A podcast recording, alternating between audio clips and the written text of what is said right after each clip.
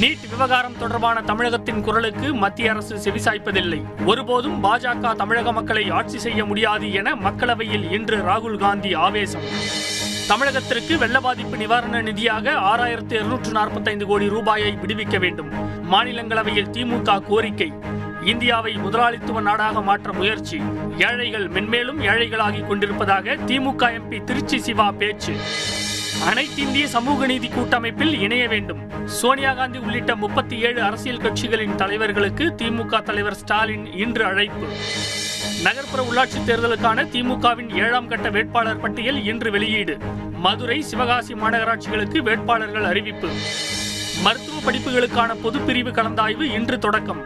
Online மூலம் பங்கேற்று விருப்பமான கல்லூரிகளை தேர்வு செய்த மாணவர்கள். நாகை மீனவர்கள் இன்று முதல் காலவரையற்ற வேலை நிறுத்தம். இந்திய இலங்கை மீனவர் பிரச்சினைக்கு நிரந்தர தீர்வு காண கோரிக்கை. விளையாட்டுத்துறைக்கான லாரஸ் சர்வதேச சாதனை வீரர் விருது. பரிந்துரை பட்டியலில் இந்திய தடகள வீரர் நீரஜ் சோப்ராவின் பெயர் இடம் பிடிப்பு.